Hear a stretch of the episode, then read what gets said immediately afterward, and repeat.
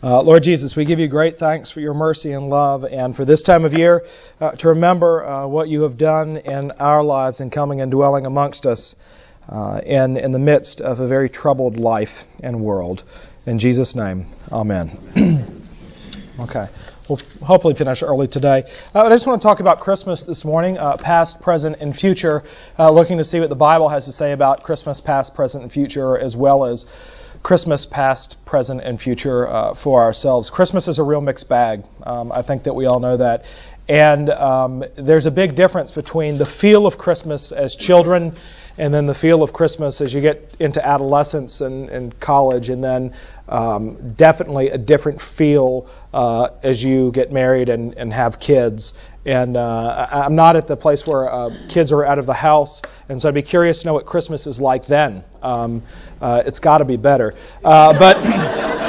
Um, I'll tell you, Frank uh, Frank Limehouse was on the phone with one of his children uh, the other day, and they were sort of going on about what was going on in their life, and Frank was listening like a good dad would and should, and and finally he interrupted him and he said, "Look, I, I wish I could tell you it got better, but it doesn't. Um, but hopefully with Christmas it does." Um, so I think that we can all say that Christmas has changed for us over the years and what it means to us and how it feels. And um, the, the first Christmas uh, held uh, something remarkable for those who encountered uh, Jesus. So we're going to look at uh, the angel's encounter with the shepherds and then uh, Simeon, who saw the baby Jesus and then died. Um, but what Christmas meant for them. But thinking back, what did Christmas look like for us as children? Uh, what, what, are some words that would describe Christmas when you were a child? Right, Ex- excited. That's right. Magical, right? All wonderment, uh, absolutely, all of those things. Uh, incredibly high expectations, which incredibly were met 100% of the time. right? Even if we think back and say, well, gosh, maybe I didn't get.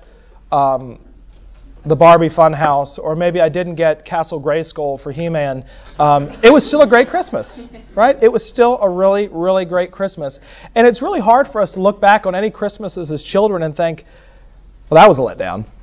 All right, that, that, was a, that was a big disappointment. Uh, Christmas was always really, really wonderful as children, children and almost nothing uh, could be done to dent it. Even children uh, who do not have the best upbringing and maybe come from um, a broken home or even uh, a home that is filled with, with stress and tumult, uh, psychiatrists will say that uh, those actually tend to be the best memories from their childhood. That even in spite of all the craziness and brokenness in their family, uh, Christmas was really good.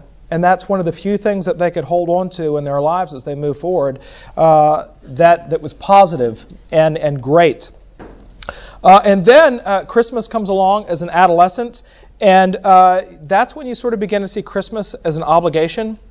Um, you know, your, your, your teenage child sits over in the corner with their iPod on, and they just sort of look at you, and you know they've got to go to all those things. They'd much rather be with their friends uh, rather than, um, you know, I feel, I feel that way. But um, but you know you'd much rather be with your friends and you're sort of there and it's obligatory and and you still get pretty much everything that you want but it the magic starts to ebb a little bit and even though you're along for the ride there's still an element of magic you still really look forward uh, to christmas and then christmas as an adult uh, comes around now i think that for the most part most holidays for adults um, aren't that great uh, for instance, one of the best holidays that I can remember from late high school through college and right after college was New Year's Eve. And how great was New Year's Eve? And then something magical happens. You turn 25 and you're like, this stinks. Like this is boring. What? What? Something happens that all of a sudden New Year's Eve isn't so great uh, anymore, and Christmas for adults quickly becomes uh, obligation even my communication with Lauren, my wife, when we talk about Christmas, it's the language of obligation. Uh, when do the Christmas cards get in? Oh, we got to pick a picture for the Christmas cards. We have to take a picture. We have to pay someone to take a picture for our Christmas card. And then, of course, we use the picture that's on the iPhone because it's better. And, uh, you know, things like that. Actually, we used Ginger. We used yours this year. We didn't pay you. you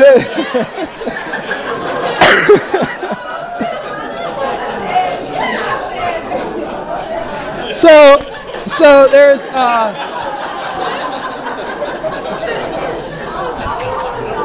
all right, but all of a sudden there's a bill. Okay, so well.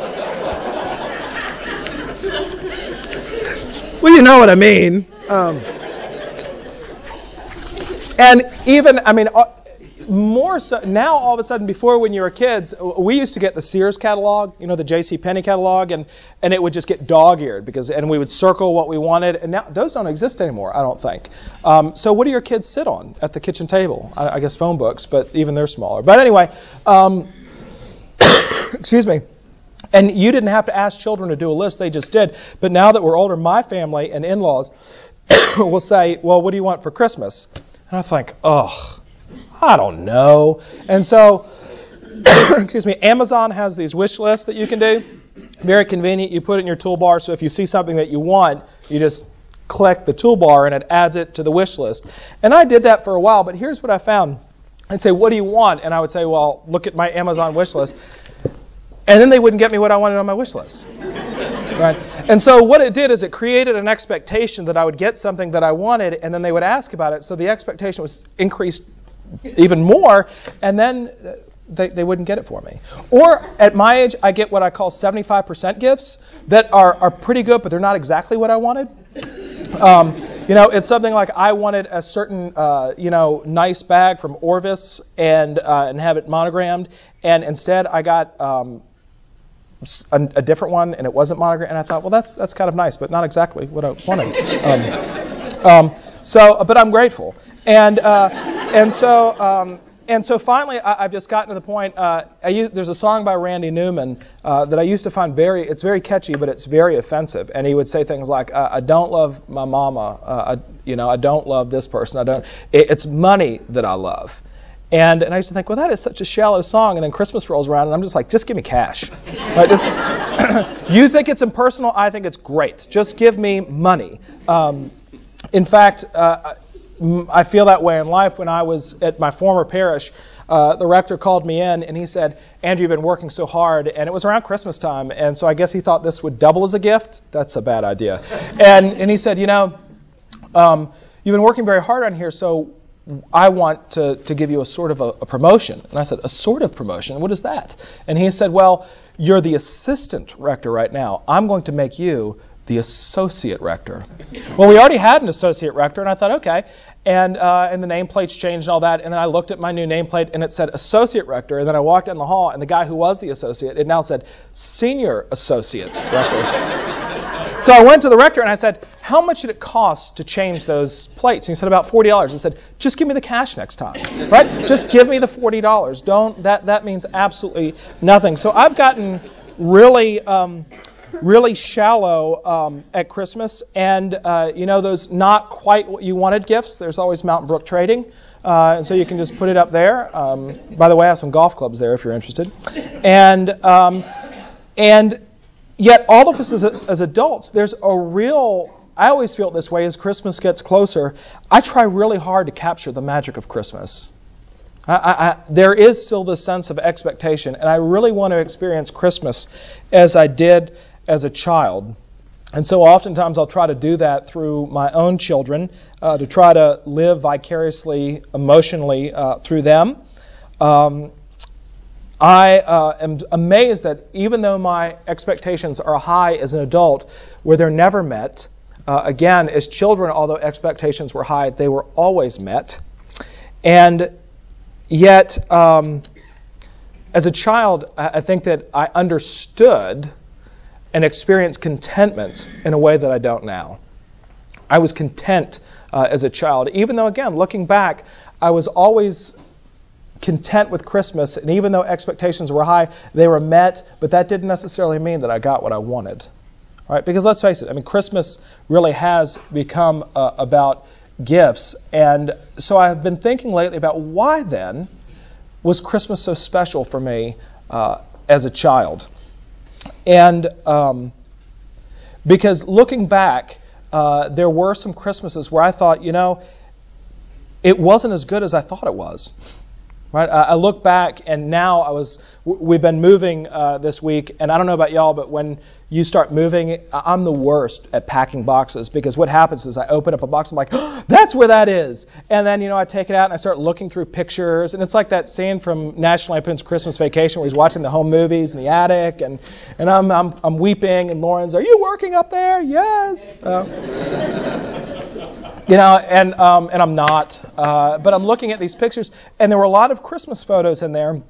And I, I, looked incredibly happy, but looking back on that time, I realized that that, actually was not a good time uh, for my family. And yet there I was, uh, incredibly uh, content. And yet looking back, I knew that it wasn't as good uh, as I as I thought it was. And so, what was it about Christmas uh, that made it so great?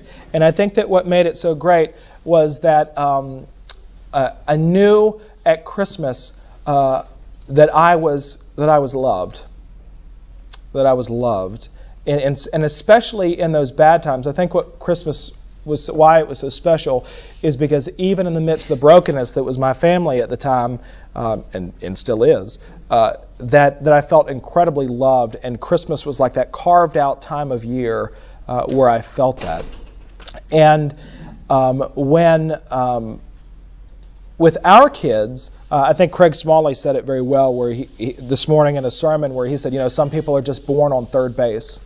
Uh, and, and I think that that's, that's true of, of my children in a lot of ways. Uh, but um, when it comes, you know, we've got Elf on the Shelf. I don't even want to get into that thing. Um, I hate him. Her, sorry, Frances. I don't like her. Um, I think I think it's it's it, the, the, it makes it sound like the elves and you know about elf where the elf like watches the kids and every night they fly back to the North Pole and they report to Santa. Sometimes they cause some mischief in the house, and um, and then if you've been good, they move to a different position in the house. The kids wake up in the morning looking for the elf. I don't like it because it makes the elf in charge. Two, it's kind of creepy. There's an elf alive in the house. Um, and it's an elf. Who knows what it's up to? And uh, and, and it's sort of like the undercover Secret Service for Santa. And so I don't like the elf. Uh, that goes to the Easter Bunny, too. A six foot Easter Bunny uh, running around in your house? That's crazy. Uh, and if you've ever seen them at Chick fil A, they're always kind of dirty and not quite right. And So I can do without the Easter Bunny. I can do without the Elf on the Shelf. But I do like Santa Claus. I do like Santa Claus. Uh, and in spite of what they say, even as a kid, you know, he knows who's been bad or good. Uh, he's making a list, checking it twice, going to find out who's naughty or nice. Santa Claus is coming to town. Because here's the thing about Santa Claus, and I wrote a word for the adventure about this. Lily was in the back seat. Uh, might as well name my children. Uh, Lily was in the back seat, and uh, Mary Cabell was in the middle seat, and she was talking about all the things that she wanted for Christmas, and she was rattling them off. And when she finally finished, Lily spoke and she goes, Mary Cabell, I got a funny feeling about Christmas this year. And uh, and I looked in the rearview mirror and I said, why is that? And I thought it was because of the move, and she was maybe afraid Santa wouldn't know or we he wouldn't get the change of address and, and things like that. And um, and she and she said, uh, you know, I don't think that we're going to get any presents this year because we've been pretty bad. I let that one hang in the air. And um, and I didn't I didn't try to I didn't want to correct her because she's right. They've been terrible. Um, and um, for me as a kid, I believed in Christmas karma. I thought you can be pretty rotten for most of the year, and then two weeks leading up to Christmas, that's when you're good, and you just hope that's when Santa's looking. And and it's sort of a hedge your bet sort of thing. She's the opposite. She thinks, well, I've been bad all year. Viva Las Vegas, baby. Like, we're making it two. I've already blown it. Let's go for it. But here's the thing the reason why I didn't correct her is that, and I knew this is like, even though uh, I'm rotten and, and I don't deserve gifts, and I'm holding my breath. We're all a little bit nervous about Santa showing up when we're kids, and even now. Um, but when you wake up and you see those toys there, uh, there's a sense of being overwhelmed because you think, I didn't think that I was going to get anything, and there it is. Right? That's called grace. right? I didn't think that I was going to get anything because I've been so rotten, and I know that I've been rotten, and yet uh, there it there it is. And so you're grateful just to get anything other than than coal and switches. And there is that that's the wonderment. That's the sense uh, of awe. And Jesus said you have to receive the kingdom of God like a little child.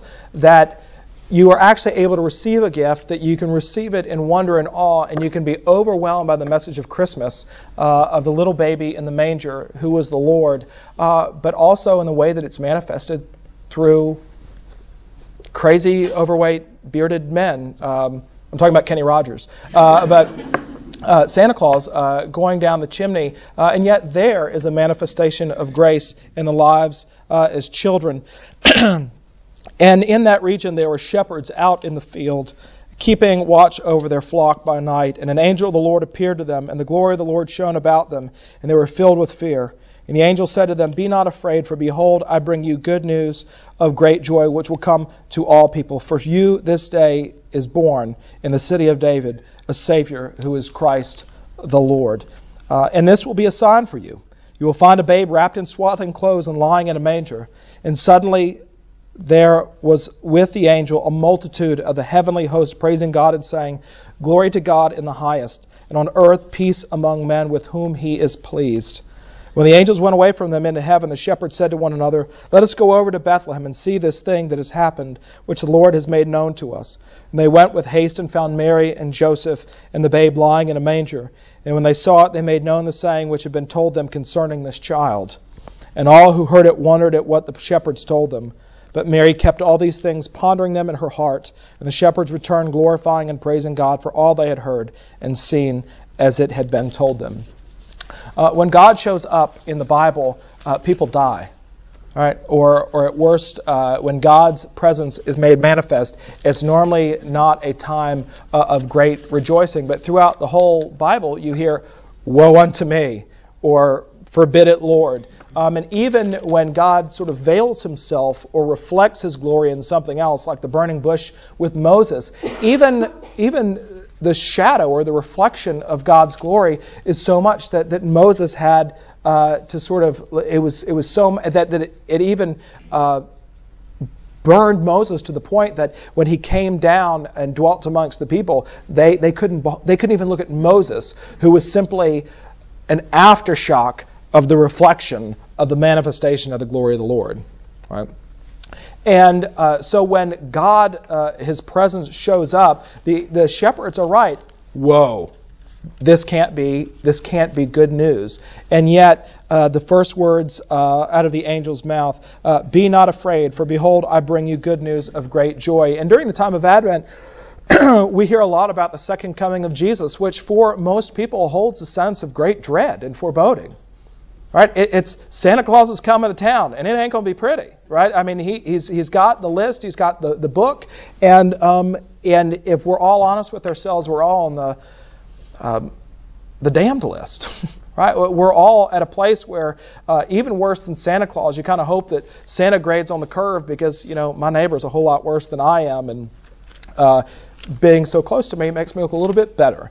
Um, there actually, there's a great TED talk on um, this uh, social, uh, uh, this sociologist, and who does some work in psychiatry as well, uh, who says that the best way to make yourself look better is to get a friend who's like an uglier version of you. Um, and actually, uh, that there's science behind it. Uh, but if you're close to me, don't don't be offended. Um, I've not done that. Um, uh, but God doesn't grade on the curve, and He sees us as we are. And here are these shepherds who are the lowest of the low, right? Shepherding was not a, a, a good gig. And even to this day uh, in uh, Israel, if you go there, shepherds have a terrible, terrible reputation. And um, they, they're sort of bandit like. And um, you know, there, there was, you not only as a shepherd had to worry about uh, wolves and, and sheep wandering off, but you had to worry about people stealing sheep. Uh, and you also were prone to steal sheep.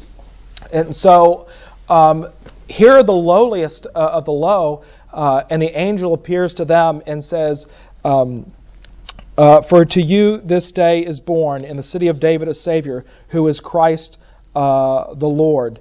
And uh, their response is to actually leave their flocks and to go to this stable in Bethlehem and behold um, God. And again, I, am not sure what their expectations were, uh, but God comes to us not in um, majesty, uh, not in a great display of triumph, not even in a burning bush uh, where you have to look away, but uh, there's something about a baby that it's hard not to look at a baby. You know, it's probably the only human being on the face of the earth where it's okay to stare at.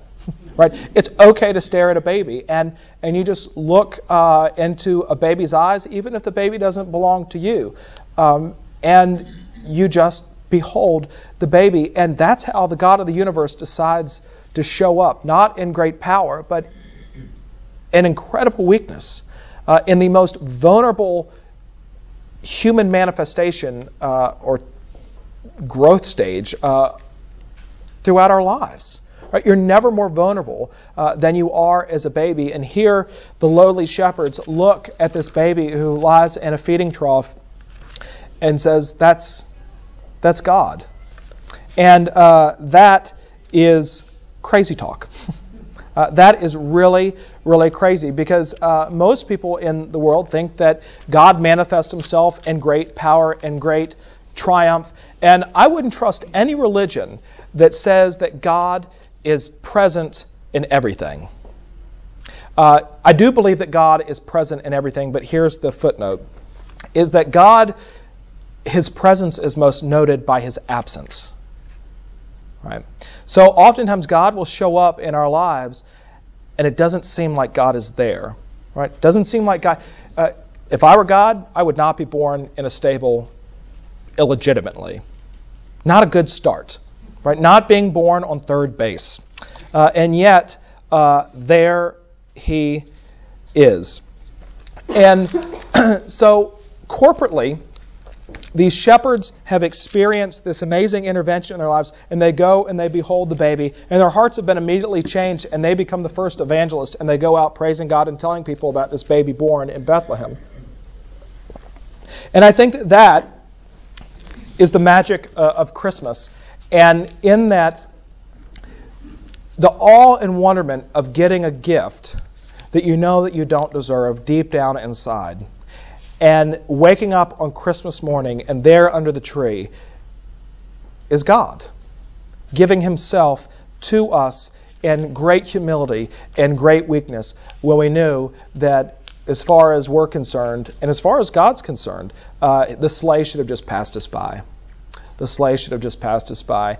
And moving forward, I mean, I think that children moving forward are going to have to change.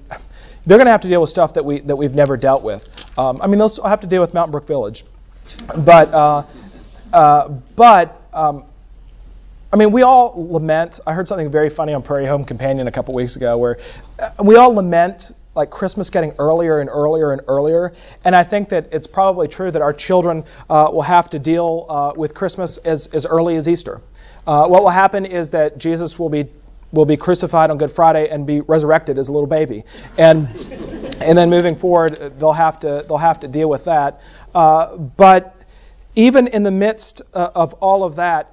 Um, what I realize now is that the problems that I struggle with with Christmas, which are my problems, are the good things, or often the good things. And I think that trying to recapture the magic is trying to recreate all those good things that I experienced as a child. And that totally misses uh, the point and it always becomes a letdown because it doesn't meet expectations. And so it's not formulating uh, the perfect family dinner. It's not putting together uh, the best Christmas card. It's not even getting per- people the best gifts that they could possibly get. It's not me receiving uh, the gifts that I want, even uh, if it is uh, money. But what it is, is it's in fact uh, revisiting the manger and beholding the greatest gift ever given.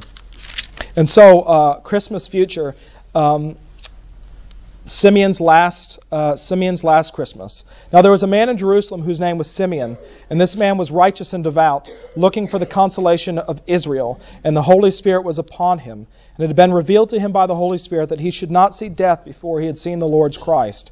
And inspired by the Spirit, he came into the temple. And when the parents brought in the child Jesus to do for him according to the custom of the law, um, that's a nice way of saying circumcision.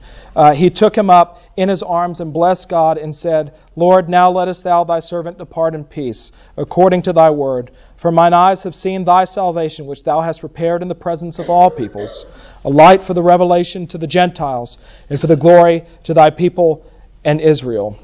For thy people Israel. And his father and mother marveled at what was said about him. And Simeon blessed them and said to Mary his mother, Behold, this child is set for the fall and rising of many in Israel, and for a sign that is spoken against, and a sword will pierce through your own soul also. The thoughts out of many hearts, that the thoughts out of many hearts may be revealed. That's a really, no one ever said that to my mom when I was born, um, or, or you. That's a really powerful thing that, that a sword will pierce through your own soul also. Uh, and the, that thoughts out of many hearts uh, may be revealed. That here, even this child, um, as I look to the future, I pray that um, my voice is like that of Simeon, where as I, I look at him, um, I return to the manger and, and I behold the Lord Jesus, and I remember what he came uh, to do. The incarnation uh, is made all the more significant because uh, of Easter morning, and it's it's impossible not to look at Christmas in light of Holy Week and Good Friday and Easter, uh, because that is what it's all about. And um, but this begins uh, that great journey, um, and it sort of came home for me that um, probably at, at, at, the lowest uh, point in my life. Um, that was the loneliest, uh, but also the best uh, Christmas ever. Was I was going through some family stuff, and my reaction normally, I don't do this now for my family's sake, thankfully. Uh, normally, if I'm dealing with something, I just I want to be left alone. Uh, so uh, one time I broke it with a girl, and I spent a month in the Bahamas. It, pretty good idea, but it didn't work. Um, I got very badly sunburned. Um, um, but uh, I was dealing with some stuff in my family, sort of wa- worst possible scenarios that happened in my last year of college. And, um, and so uh, 9 11 had just happened. I was about to graduate. And I thought, 9 11's happened. I probably can get some cheap airfares to Arab countries. And I was right. And so uh, I flew with a friend to North Africa, and we went for two weeks out into the Sahara Desert. And I thought, well, this will help me get my mind together and things like that. And and um, I was a believer at the time, and uh, but there's a part of me that I thought, well, Lord, maybe I'll, I'll find you out in the desert, as if God wasn't in Virginia. Um, but uh, while I was out in the desert, and it was there was a guy who was from England who was on the trek out into the desert, and uh, we were sitting around a fire, and there were some uh, girls from Indonesia who were there as well, and we were talking about um, why we were there. And the English guy went first and threw a wet blanket on everything and said, I'm here, and he had, I won't try to replicate his voice, but he was the British version of Elmer Fudd. And um, he's, I'll try again, you know, I'm here to get rid of Christmas. And, um, and he said, I'm trying to outrun Christmas. And the other side of the fire, the girls from uh, Indonesia couldn't hear him. And, uh, and so by the time they made it around there, they said why they were all there. And, um, and I'm there, and I'm thinking, you know, um, maybe, uh, you know, God, I, where are you in all this? I hope I don't become jaded and cynical like this man. And then the two girls from Indonesia started singing Under the Stars of the Sahara Desert, uh, Silent Night. Um, much to the consternation of the man who was trying to outrun Christmas. Um, let that be a lesson. Um, but uh, but it really um, there in the midst of, of my brokenness well um, well isn't that what it's all about? And uh, I wasn't going to spend Christmas with my family that year. And uh, Christmas Eve I flew back to the United States knowing that I wouldn't be with my family. And um, and there at the airport were some very close friends of mine growing up. And they said we're here to pick you up. And I said well okay. And uh, and I said well I have my car. We already took your car. And uh, they took me to their home, their parents' home, and uh, and I had the best Christmas. I, I, woke up the next morning, and they had actually gotten me presents under the Christmas tree. and uh, and it was you could tell it was very last minute. Uh, but her grandfather was there, who was really great, uh, a great guy. Served uh, during World War II. He's now dead in the Battle of the Bulge, and uh, the gift he gave me was his bayonet uh, that he had and carried across Europe from Normandy all the way to Berlin, and um, and I just sat there and I thought, shoot. um, and I had nothing to, to give them uh, some sand from the Sahara Desert if they were interested. And um, uh, and I, I, was I was left at my heels because I had nothing to give them in return. I had no way to reciprocate, and uh, and they they gave um, out of love for me. Like they they they weren't. Uh, I had not positioned myself to get anything from them, and they knew that they didn't have to do that. Uh, and, and it was at that moment that, that I realized the reason why they did that for me was not because they loved Andrew, uh, but because they had been loved by the Lord Jesus and because they loved him. That's, that's why they did it. And so I was grateful and I, I thanked them profusely, uh, and I'm forever friends with them. Uh, but even more than that, um, uh, I thank God um, for reminding me that what Christmas is about and the magic of Christmas uh, is about this baby who has come to dwell amongst us even when we didn't deserve it. And probably the most powerful moment was when I was sitting around the tree and we'd all opened up our gifts. And um, even in the midst of that joy, uh, I was remember, reminded of the reality of life, that it's hard. And uh, I was reminded of the absence of God and what felt to be the absence of God in some situations and uh, the mom uh, could see that, that I was a little bit heartbroken that I couldn't share something like that with my family. Um, and uh, she just uh, looked at me and said, For to you is born this day in the city of David a Savior, who is Christ the Lord. And that's what Christmas is about past, present, and future. Amen. Let's pray. Lord Jesus, we thank you for coming and crashing into this world and dwelling amongst us uh, when you had every right uh, to pass us by. Uh, but you come and dwell amongst us in the dirtiness of a stall, and you yourself get dirty in order to make us clean and acceptable in your sight. Give us grateful hearts, keep us focused on you, uh, and that that joy might be contagious Uh, both now and always. In Jesus' name, amen.